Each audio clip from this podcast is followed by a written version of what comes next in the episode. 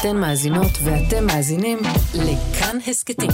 כאן הסכתים, הפודקאסטים של תאגיד השידור הישראלי.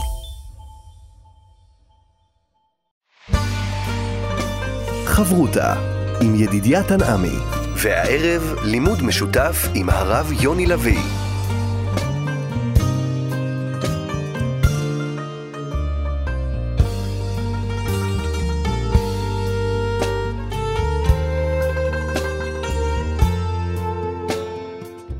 שלום, כאן מורשת חברותה, לימוד משותף עם רבנים ואנשי חינוך בנושא תנ"ך, הלכה ואמונה. היום אנחנו לומדים יחד עם הרב יוני לביא, מראשי ארגון קהלים ורב במרכז ברקאי, כאן ליד המיקרופון, ידידיה תנעמי, שלום לך הרב יוני לביא. שלום ידידיה, שלום לכם, מאזינים ומאזינות יקרים. אנחנו uh, לקראת שבת uh, פרשת uh, נוח, הכניסה לתיבה והיציאה מהתיבה, וצריך לברר דבר פשוט. הרי הפה שאסר הוא הפה שהתיר. אנחנו יודעים שהקדוש ברוך הוא ציווה על אה, נוח לבוא ולהיכנס אל התיבה מפני ימי המבול, ובסופו של דבר אנחנו גם מצפים שהוא זה שיבוא ויגיד לו לצאת מהתיבה, כי בסופו של דבר הוא יודע מתי אפשר לצאת. והנה אנחנו רואים שנוח אה, עושה זאת אה, בעצמו, הוא מנסה לשלוח את העורב, את היונה. השאלה היא, האם הדבר הזה מראה אולי דווקא על מעשיות? אה, הקדוש ברוך הוא נותן לו את האופציה לבוא ולעשות דברים מעצמו, או שהוא יש כאן אה, הריגה? כלל יסוד בלימוד תורה, שאין מילה מיותרת ועדיין אף פסוק מיותר. והנה כאן, התורה כביכול מבזבזת שבעה פסוקים על סיפור שאפשר היה בלעדיו. אמרת נכון, ידידיה, הפה שאסר הוא הפה שהתיר. נוח לא יוצא מן התיבה עד שהקדוש ברוך הוא מורה לו, צא מן התיבה. אה, אז למה הוא צריך לשלוח?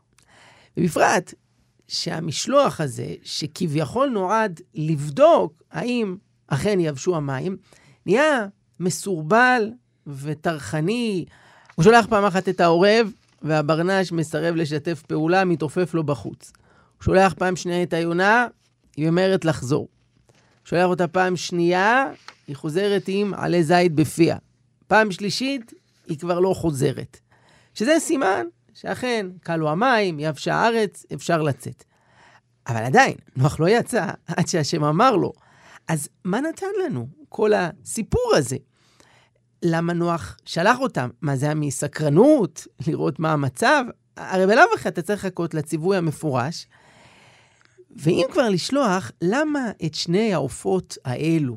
כלומר, בממלכת הציפורים יש עופות מהירים יותר, חזקים יותר, אולי איזה נשר או עית, יונה ועורב. אתה אומר, צריך ודאי עוף, כדי שזה יהיה כמו איזה רחפן שיבדוק אה, מלמעלה, למה הוא לא יכול להוציא, לא יודע מה, את הג'ירפה, יש לה אולי ראייה לרחוק, אה, שתראה. אז זה בהחלט מסביר למה היה צריך ציפור. חיה אחרת, יש חשש שהייתה טובעת. צריך מישהו שיכול לרחף מעל. למה דווקא שני אלו? מה הטעם בכל הסיפור המפורט הזה? אז כל השאלות האלה, ידידיה, מובילות אותנו להבנה שיש כאן דבר עמוק יותר. סמלי? בהחלט. התורה משתמשת לא פעם בסמלים, בקודים, כדי לרמוז לדברים עמוקים יותר. Mm-hmm. אם אנחנו נחזור אל המקורות וננסה לפענח מה אומר לנו עורב, מה המשמעות של יונה, אז אנחנו פוגשים אותם בכל מיני מקומות מעניינים. למשל, לגבי עורב, מופיע לרוב בהקשרים שליליים. דוד המלך אומר בספר תהילים, נותן לבהמה לחמה, לבני עורב אשר יקראו. שים לב ששמים פה מצד אחד את כל הבהמות, מצד שני את העורב, או יותר נכון את הבנים שלו. מה הסיפור? אז רבי אברהם אבן עזרא מביא אה, מידע בשם חכמי הגויים, שאומרים שלעורב יש נוהג לנטוש את גוזליו, והם נותרים בלי שום אוכל ושתייה, ולכן אין להם ברירה אלא לפנות לקדוש ברוך הוא שיושיע אותם. כלומר, יש כאן איזו תכונה של אכזריות שמתבטאת בעורב. הצבע שלו אולי עורב זה מלשון הערב. שחור. שחור. יש ציפורים אה, יותר יפות ומרשימות, יש משהו מפחיד במראה שלו, בהילוך שלו. עורב זה חיה לא כשרה, אי אפשר לאכול אותה, אי אפשר להקריב אותה. בספרי החסידות מדובר שהעורב זה מלשון עבירה, עורב זה האותיות של בו רע, עד כדי כך שאור החיים הקדוש מסביר שלמעשה זה לא שנוח שיגר את העורב לשליחות, אלא הוא השליך אותו, שילח אותו. כמו כלומר, אצל האדם הראשון, שהוא נשלח מגן עדן, אתה אומר. גורש, גורש, אחרי כן. החטא. למעשה, גם אצל העורב, חז"ל אומרים שכל החיות, וגם בני האדם, כשהיו בתיבה, נמנעו מלשמש.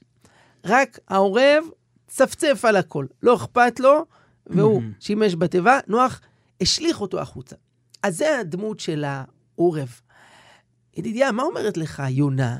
מה זה מסמל? תשמע, קודם כל, עם ישראל משול ליונה, אז כנראה שיש פה משהו חיובי. אה, אנחנו יודעים שהיונה מסמלת גם את השלום. זה למעשה מגיע מהמקרה שלנו, שהיא חוזרת עם עלי זית הרב בפיה. ומאז זה הפך לסמל הבינלאומי. יש תכונה ליונה שהיא מונוגמית, כלומר, נאמנה לאותו בן זוג לאורך כל החיים. להבדיל מחיות אחרות, שמכירות את צורכי רבייה, ובפעם הבאה אריה ייקח לביאה אחרת, זה לא משנה לו. יש איזו נאמנות מובנית אצלה, שזה קשור לעם ישראל, הברית עם הקדוש ברוך הוא. יונה זה עוף טהור, אה, הוא מוקרב אה, במקדש. כלומר, אנחנו רואים פה מכל הכיוונים שלעומת העורב, שזאת חיה שמסמלת אה, רוע, קלקול, שליליות, היונה מסמלת דבר חיובי. אני אגיד לך, אני למדתי על בשרי, יש איזה סוג של ניגודיות ועוינות ביניהם. אצלנו בבית מגיעות אה, יונים אה, לביקור לעיתים קרובות, ולפעמים לא נעים להגיד גם מלכלכות מהמם. וכולי. מה עושים כנגד יונים? אז הלכתי לחנות שמתמחה בזה, הם נתנו לי איזשהו דחליל בצורה של עורב.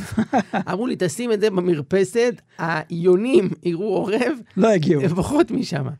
אה, כלומר, יש פה איזו ניגודיות בין שני הסוגים האלה. אז אם כך, אני אשאל, למה מראש נוח לא שולח את היונה? למה הוא מתחיל עם העורב אם הוא טיפוס כזה שלילי? אלא אם כן, כפי שאמרת, הוא גירש אותו, אז אני, אז אני מבין. ההזדמנות הראשונה זה להוציא אותו קודם כל מהטבע.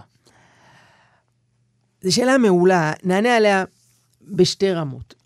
באופן הפשוט אפשר להגיד, רואים במקורות שכשיש בשורה רעה, אז עדיף לא לשלוח מישהו טוב לבשר אותה. אה, דוגמה לעניין, רואים בסיפור של מות אבשלום, כשצריך להודיע לדוד שבנו מת, ובשביל דוד זה היה צער גדול, אז יואב אומר, לא נשלח פה את אה, אחימאס בן צדוק, אלא את אה, עבד המלך הכושי, הוא ילך.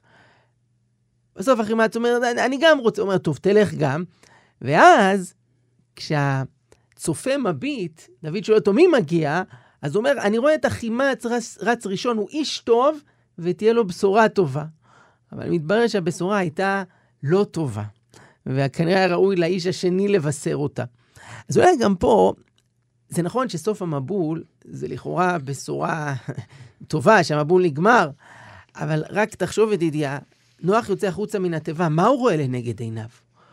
זה מראה מזוויע של עולם הרס. חרב, הרס גמור. כל האנשים שהוא הכיר, השכנים, החברים, כלום לא נשאר, לא, לא בעלי חיים, שום דבר. בשורה איומה מהמם. כזאת, זה עדיף לתת לעורב.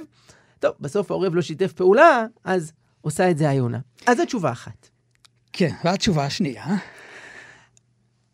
בקבלה, העורב מסמל את מידת הדין, לעומת היונה, שהיא החסד.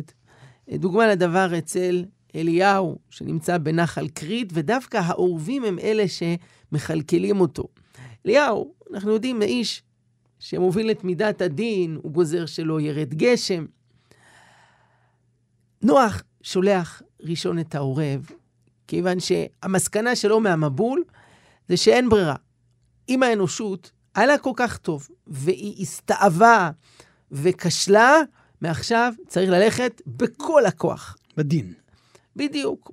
ולכן העורב, זה הדמות, זאת המידה שדרכה צריך, כי אין ברירה. אם יהיה יותר מדי טוב, וישמן ישורון, וישמן העולם, ויבעט. אבל הקדוש ברוך הוא לא מקבל את זה. ומלכתחילה, היה מחשבה לברוא במידת הדין, אבל העולם לא יכול לעמוד בזה, והקדוש ברוך הוא ערב את מידת הרחמים במידת הדין. ובפרט פה אחרי המבול, הקדוש ברוך הוא כורת ברית, לא יהיה עוד מבול. זה לא אומר שלא היו חטאים, אבל הקדוש ברוך הוא בחסדו וברחמיו עם היונה. ימצא את הדרך איך בנחת ובסבלנות להוביל את העולם אל התיקון שלו. ואליהו, שאחז במידת הדין, מוחלף באלישע, שמוביל קו אחר של חסד, לא באש ולא ברעש, אלא בכל במה דקה של חסד ורחמים וחמלה.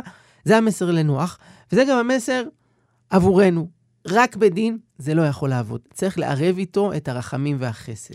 כמו שהקדוש ברוך הוא ברא את העולם, שהוא צירף את מידת הרחמים למידת uh, הדין. אז מה, עם מה אנחנו עם איזה שיר? היונה הזו של נוח, אנחנו פוגשים אותה בכל שבת, יונה מצאה בו מנוח. למי הכוונה? האם זאת היונה שנוח שלח? אולי, אם כי אנחנו לא מצאנו עדויות לכך שזה קרה דווקא ביום השביעי. אבל כמו שהזכרנו קודם, עם ישראל נמשל ליונה. וזה היום שעם ישראל מוצא בו מנוח אחרי שבוע של מרוץ, של עשייה, זה הזמן. לנשמה, לחסד, לרחמים, יונה מצא בו מנוח. חברותה עם ידידיה תנעמי. חברותה כאן אה, במורשת, חברותה יחד עם הרב יוני לביא, ואנחנו עם פרשת נוח שהיא מצד אחד מכניסה אותנו לאיזה תיבה ומוציאה אותנו אה, מהתיבה. ואולי יש כאן באמת אה, סמליות של רעיון שאנחנו בהתחלה צריכים אולי להתכנס פנימה כדי לצאת החוצה. ומעניין לשמוע עד כמה הדבר הזה של הכניסה לתיבה הוא שומר אותנו מפני המפגעים החיצוניים, נקרא לזה. אצל נוח, למשל, ברגע שהוא יצא מן התיבה, אנחנו כבר רואים את ההסתבכות. Mm, הוא נוטע כרם. כרם, הוא שותה מן היין, הוא משתכר. התיבה שמרה עליו לא רק מפני המבול, אלא בכלל, וההתמודדות עם העולם, שאנחנו יודעים עד כמה היא מורכבת ומסוכנת. אם נחזור קצת אחורה בזמן, השבוע האחרון היה יום פטירתו של החתם סופר, שהיה מגדולי הפוסקים בסלובקיה, בהונגריה, לפני כ-200 שנה, שהוא התמודד בדיוק עם הנקודה הזו של נוח. בימיו יש בשורת האמנציפציה, כלומר, ליהודים יש שוויון זכויות, הדלתות נפתחות בפניהם, הם יכולים להגיע למקומות, להתמודד על משרות, להשתתף בלימודים אקדמיים שלא היו אפשריים עד אותו יום. ובמקביל, יש את התעוררות הרפורמה, שדוגלת לשילוב מלא, כולל כל מיני מנהגים של גויים, שאפילו נכניס אותם אל תוך בית הכנסת שלנו. והחתם סופר, בראייתו למרחוק, חשש מאוד לאן יוביל הדבר הזה, לאן זה ייקח אותנו. יש הרי דבר שמאוד טבוע בשמו, חדש אסור מן התורה, זאת אומרת, אתה רואה כאן את ההתנגדות הנחרצת שלו. זה מעניין איך משפט שנאמר באיזה הקשר תורני, הלכתי, של דין של התבואה החדשה, שאסור mm. שיוקרב העומר, כבר שוכחים על מה זה נאמר, והמשפט שהחתם סופר עשה ממנו הפך להיות לאבן יסוד. למה הוא אמר את זה? כי הוא ראה איך הרפורמים בימיו התחילו טיפין-טיפין להכניס מנהגים שאם אתה רוצה לעשות את הפלפול ההלכתי, mm-hmm. אתה תמצא איך לעשות את זה. וזה מסוכן. כן, אה, כי יש פה איזשהו מדרון חלקלק, שאתה יודע איפה זה מתחיל, אתה לא יודע איפה זה נגמר. אה, מי שיבקר בכל מיני בתי כנסת עתיקים, בהונגריה, בצ'כיה, בסלובקיה, יכול לראות שיש שם מקום לפסנתר, לעוגב, mm. שם ליד הבימה. עכשיו, מבחינה הלכתית, אתה יכול לעשות פה איזה דיון ולהגיד, תראה, נגינה בשבת זה רק איסור דה רבנן, ואמירה לגוי זה איסור דה רבנן, ומי שניגן שם, לפחות בהתחלה, זה היה גוי. Mm. כלומר, היה איזה בחורצ'יק נוצרי שהפליש שם לנגן על הפסנתר, ואתה יכול להגיד שזה צורך של מצווה, כדי להוסיף לתפילה התלהבות והתרוממות, אז, אז יש מקום לה, להתיר את זה. העניין הוא שזה היה מנהג נוצרי, שככה היה מקובל בכנסייה, ואתה כבר מתחיל לטשטש את הגבולות בין ישראל לעמים, וכאן החתם סופר, בראייתו למרחוק, אמר לא, אסור לעשות שום שינוי, ואפילו דברים שכתוב בהלכה שמותרים. למשל, להתפלל בכל לשון. אפשר להתפלל בגרמנית או בצ'כית. הוא אמר לא לעשות שום שינוי. כי כשאתה מתחיל, זה יגיע גם לדברים אחרים, ועינינו הרואות לאן זה התפשט והגיע, וגם בסופו של דבר להתערבבות ולהתבוללות. והוא היה מגדולי הלוחמים, שעמדו בפרץ מהרגע הראשון. אם אני מבין נכון, אז הוא בעצם ביקש לשמור על היהדות בגולה, כמו איזה, נקרא לזה, גטו אולי יהודי ששומר, מבצר את החומות של היהדות, ככה הוא התייחס למציאות אה, אז? החתם סופר חי כל ימיו בגלות, והוא לקח בחשבון את המציאות הקשה שאופפת, והוא אמר, אנחנו פה באופן זמני צריכים לעשות מה שאפשר כדי לשמור על עצמנו, אה, כן, לבצר את החומות, להגביה אותן ולהתכנס אל תוך בית המדרש, להיאחז בתורה. החזון שלנו, החלום שלנו, התקווה שלנו, זה ארץ ישראל. זהו, רציתי לשאול אותך כאן, האם הוא ראה שהפתרון הוא נמצא בארץ ישראל? הרי בתקופה הזאת כבר דיברו על כל הנושא של הציונות. האם הוא התייחס לכך? האם הוא ראה שבעצם המקום ששומר על עם ישראל זה ארץ ישראל? איך הוא בכלל התייחס לכל הנושא של ארץ ישראל? היו בימיו מגדולי ישראל שהתנגדו לעלייה לארץ, כן. ולא תמכו במפעל הציוני. אך אדם סופר היה מלא אה, אהבה, דבקות, אמונה, שארץ ישראל זה המקום, וצריך Mm-hmm. לעשות מה שאפשר לחזק את בניינה, להתיישב בה. אה, יש לו ביטויים ממש אה, מרחיקי לכת. הוא אמר, הקרקע של ארץ ישראל יותר קדושה מהשמיים של חוץ לארץ. וואו. הגלות זה בית קברות. ארץ אוכלת יושביה, זה כיבשו על הגלות שאוכלת מהמם. אותנו, וארץ ישראל זאת ארץ החיים, כאן אנחנו נחשבים למתים. הוא גם בפועל עודד, היו מתלמידיו שעלו לארץ והיו שותפים פה בהקמת ניצני ההתיישבות. וכשהוא דיבר על ארץ ישראל, הוא חידד עוד נקודה חשובה, וזה המהות של הקדושה שלה. כי היו תפיסות שהארץ קדושה כיוון שיש מצוות שתלויות בארץ. שהמצוות עצמן הן מקדשות את הארץ. בדיוק. אדם סופר אמר, לא, זה הפוך, בגלל שהארץ היא קדושה, אז זה מתבטא אה. בכך שיש בה מצוות. והדבר הזה עולה בוויכוח בין הרב קוק לרדב"ז, כשהיה שמיטה? שנים אחרי כן, בדיוק, לגבי הנושא של היתר המכירה שהרב קוק צידד בו, ואומר לו הרדב"ז, אבל אתה רוצה שעכשיו ימכרו פה את האדמה לגוי, אז בזה אתה מפקיע את הקדושה שלה. אומר לו הרב קוק, זה לא נכון, והביא פה את דברי החתם סופר, הקדושה היא לא מתחילה מהשאלה בבעלות מי זה והאם מקיימים את המצוות התלויות בה. היא מתחילה מזה שהקדוש ברוך הוא ברא פה ארץ קדושה, ארץ עם נשמה, וגם אם היא תימכר לגוי לצורך חיזוק היישוב כרגע, היא נשמרת בקדושתה. כי יש לה קדושה עצמית. עכשיו, השאלה היא, האם הוא עודד את העניין של, אה, כפי שציינת, עלייה לארץ, עבודת האדמה? יש לו אמירה מדהימה לגבי הנושא של עבודת האדמה בארץ ישראל. אפשר היה לראות את העבודה בארץ בתור איזשהו כורח. כלומר, אתה רוצה שיהיה לך לאכול. אה, עגבניות, לחם, אז אתה צריך לעבוד את האדמה. אמצעי. בדיוק. נגיד, משפט אחד בלשונו, הוא אומר, בארץ ישראל העבודה גוף המצווה משום יישוב ארץ ישראל ולהוציא פירותיה הקדושים.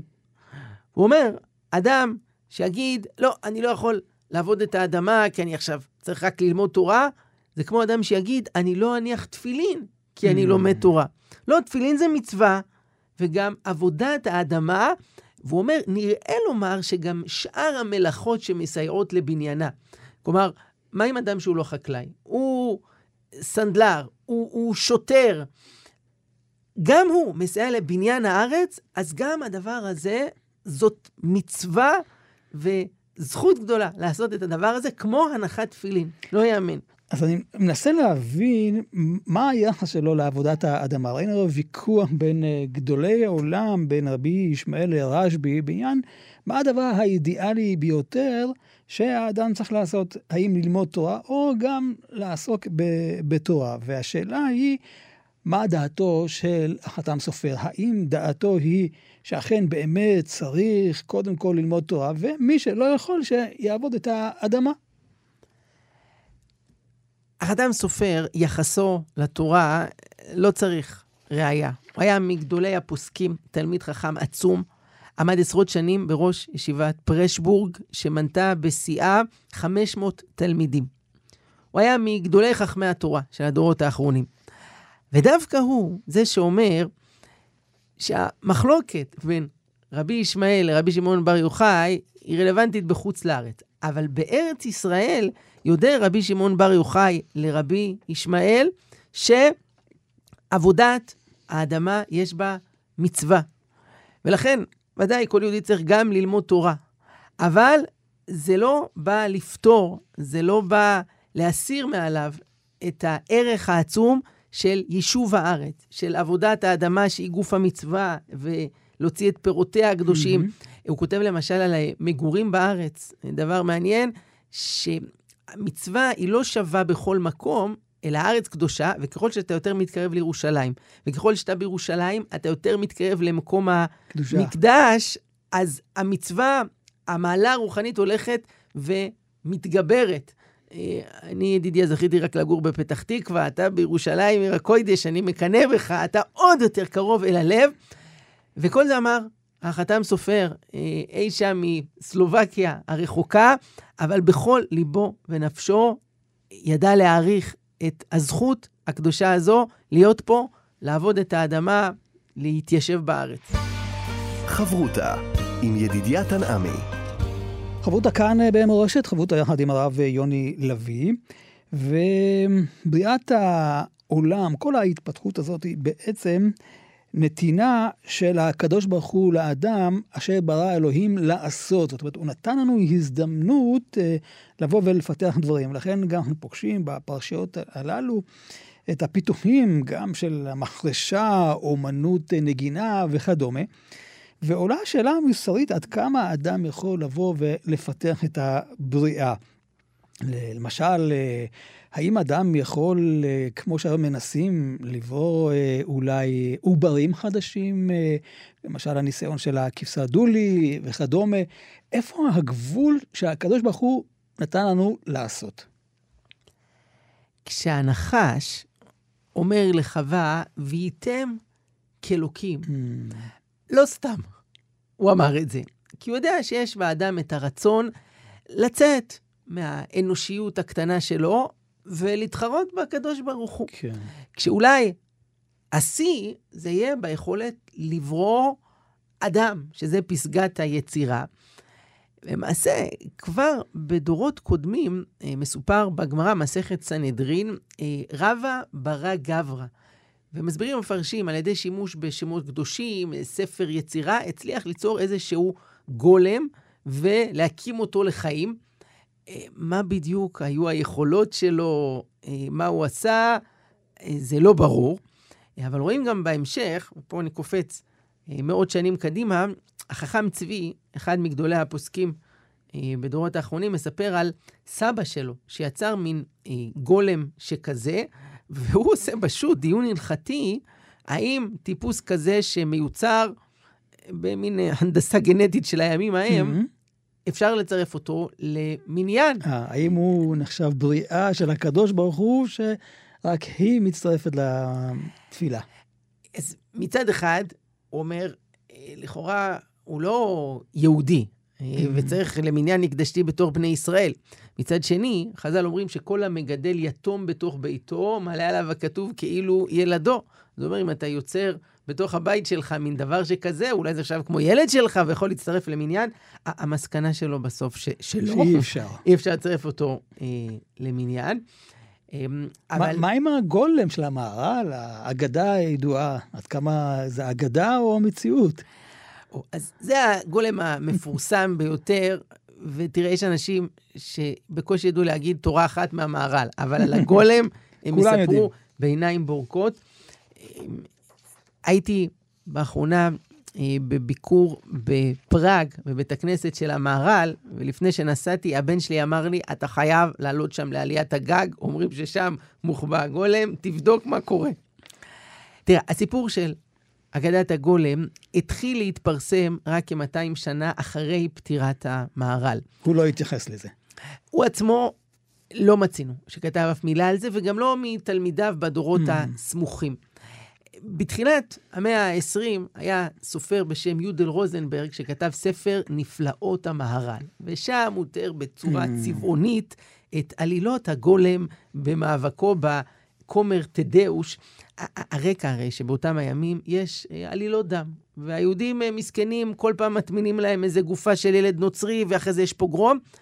והיה צריך איזשהו גיבור על כזה, שיילחם בעלילות הדם, שיהיה לו כוח אדיר, והוא יוכל לסכל מאחורי הקלעים את אותן פגיעות ביהודים. ולכן זה מסתדר טוב אם כן. היה דבר כזה. האם יש לזה יסוד אמיתי? אז זה תלוי את מי שואלים. הרבי מלובביץ', למשל, מספר על חמיב שביקר באותו בית כנסת, ועלה לעליית הגג, וראה שם דברים, ונבהל מאוד, ואמר שאף אחד לא ייכנס לשם יותר. למעשה היום עליית הגג היא סגורה, אה, למי ממאזיננו שרוצה לבקר, אה, אבל תשמע, התפתחה תעשייה שלמה סביב זה, כמה מטרים מבית הכנסת של המהר"ל, כתוב שם גולם רסטורנט, מסעדת הגולם, שדרך אגב היא לא כשרה אפילו, אבל תשמע, אנשים כל כך התלהבו על, על המיתוס הזה, שמנצלים אותו לכל מיני אה, עניינים. אז מבחינת ההלכה היום, אפשר אה, להנדס גנטית אה, אדם או אפילו חיות? זו שאלה מרתקת. אה, על פניו, אם הקדוש ברוך הוא נתן לנו את האופציה. הכוח הזה, ונתן לנו את התבונה ואת היכולת, אז יש מקום להשתמש בה. עם זאת, צריך כל הזמן לבחון את המשמעויות המוסריות של הדבר הזה. את ההשפעות גם. כן, ההשלכות, המחירים. בתחום הסרטים השתמשו בזה לא מעט, הפליגו בדמיון הלאה על כל מיני רודנים שייצרו צבא של לוחמי על בצורה של הנדסה גנטית. אה, הנאצים, יימח שמם, גם חשבו על כל מיני רעיונות, איך אה, להרבות את הגזע הארי. אה, והדברים צריכים להיעשות בזהירות עצומה, ופה ודאי שיש להלכה היהודית את האמירות שלה, אה, מה כן אה, ומה לא, אבל זה סוגיות שהן עדיין מתבררות אה, בהתאם לה- להתקדמות. אה, אולי רק סיפרנו פה על המהר"ל והגולם, אני אגיד משפט אחד אה, שאמר עליו אחד אה, הצדיקים, שכולם מתפעלים מזה שהמהר"ל יצר גולם אחד.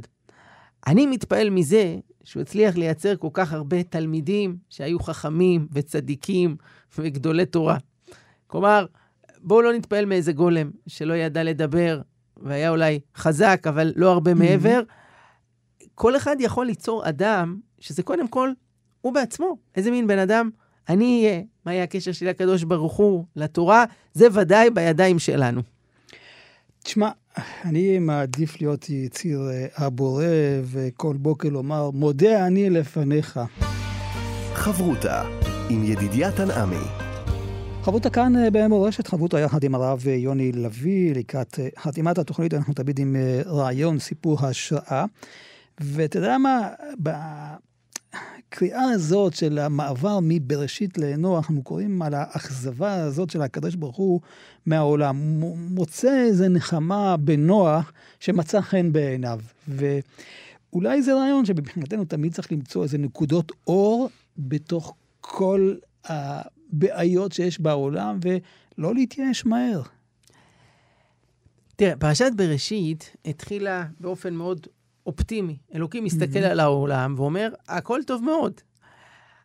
הבעיות מתחילות עם בני האדם, שמהרגע הראשון הם חוטאים ונופלים ומסתבכים. רע מין נעוריו, ככה כתוב. נכון, זה לא נגמר באדם, ממשיך אחרי זה כשנהיית לנו אנושות, ובפרשת נוח אנחנו נראה שמלאה הארץ חמאס. ויש פה אכזבה גדולה, אין ספק. בבודפשט, בירת הונגריה, יש בית קברות יהודי גדול.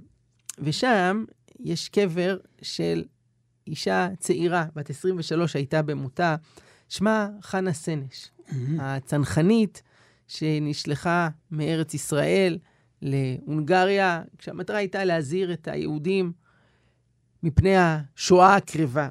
ובסופו של דבר היא נתפסה על ידי הנאצים ועונתה והוצאה להורג. ואני מספר את כל זה כיוון שהשיר המפורסם ביותר של אה, חנה סנש, קוראים לו הליכה לקיסריה, אה, מתחיל במילים אלי אלי, שלא. ייגמר לעולם החול והים, רשרוש של המים, ברק השמיים. ושתי המילים הנוספות מצויות לנו בשתי גרסאות. בגרסה הראשונה, שמצאו בכתב ידה של חנה סנש, היא כתבה, והאמון באדם. בהמשך היא מחקה את זה, ושינתה לתפילת האדם. וואו, זה הבדל. דרמטי. למה? מה עומד מאחורי זה? יכול להיות שבתחילת הדרך היה לה אמון באדם, אמון באנושות. אבל כשהיא רואה לנגד עיניה את השואה הנוראית, mm-hmm. היא הייתה ילידת בודפשט, ויהודי הונגריה בתוך, זה לא יאמן, בתוך 52 יום נרצחו 450 אלף איש מהם על ידי הצורר הנאצי, בקצב של 9,000 איש ביום שנשלחו לאושוויץ. אתה מאבד את האמון בבני אדם.